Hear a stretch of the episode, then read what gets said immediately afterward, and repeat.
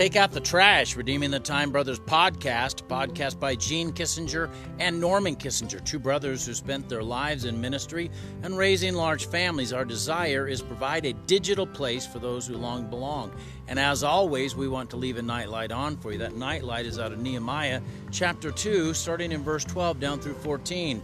And I arose in the night, Nehemiah speaking, and I arose in the night, and I and some of my men with me. Neither told I any man what my God had put in my heart to do at Jerusalem. Neither was there any beast with me, save the beast that I rode upon. And I went out by night by the gate of the valley, even upon the dragon well, into the dung port, and viewed the walls of Jerusalem, which were broken down, and the gates thereof were consumed with fire. Then I went to the gate of the fountain and to the king's pool, but there was no place for the beast that was under me to pass. What's going on is that Nehemiah is doing a, a midnight inspection the walls of Jerusalem. He's been allowed by a foreign pagan king to return home to his home city and to rebuild these walls that have been torn down treacherously by enemies. And he's coming in to do the rebuilding process, but he surveys the rubble first.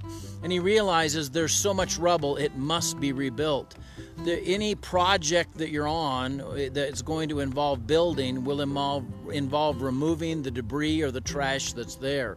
Lucas and I and, and are working on uh, getting rid of the weeds out of the backyard so that we can plant new.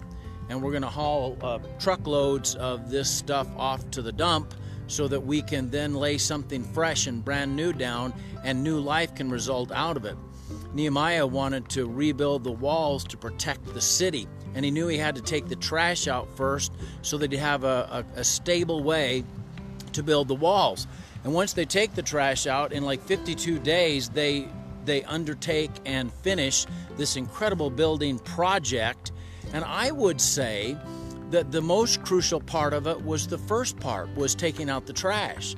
Uh, I want to suggest this to you. Perhaps you're a new believer or a believer that's really struggling. Could I suggest that the very first thing you need to do to build walls of character around your life is to take out the trash? You, you need to go through, if you've got cabinets that have got alcohol in it, Go over to that cabinet, open it up, and dump it down the sink. If you've got little baggies that have got drugs in it around the house, walk that into the toilet and flush it down. If you've got uh, if you've got a little black book of people that you used to uh, do wrong things with, uh, you light a fire and burn that little black book. Grab your cell phone and delete off the apps and the people that were causing you to engage in sexual sin.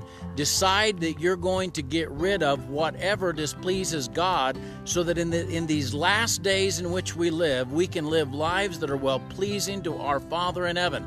I believe that Jesus Christ is coming soon, and we need to be ready for that coming. We need to be rapture ready, uh, re- ready for the second coming of Jesus Christ. And that means that we need to clear away the rubble and build character around our lives. And God can do that, but we got to do the tearing, getting the rubble out, take the trash out, head to the dump, get that junk out of there. It doesn't belong in your life. And God can bring new life in once you take care of the trash. Take the trash out. It's trash day today. Let's pray. Dear Lord God, I thank you for this day. I thank you for these dear ones under the sound of my voice. Lord, some of them need to get rid of relationships. There are others that need to get rid of paraphernalia of bad habits and they need to burn it. God, there are others that need to do a, a cleaning and a blocking of the channels that they watch on TV and the sites they visit on the internet. God, we're God, we live in a world that's so easy to fall into the corruption of it, God. And I pray we'd all do a serious house cleaning uh, sort of a fall cleaning instead of a spring cleaning and get rid of the garbage that doesn't belong in our lives so that you can do a building work of, of character in our lives, that we might be able to stand in the battle, God. Lord, I just thank you for what you've done. I pray that you'd bless this night.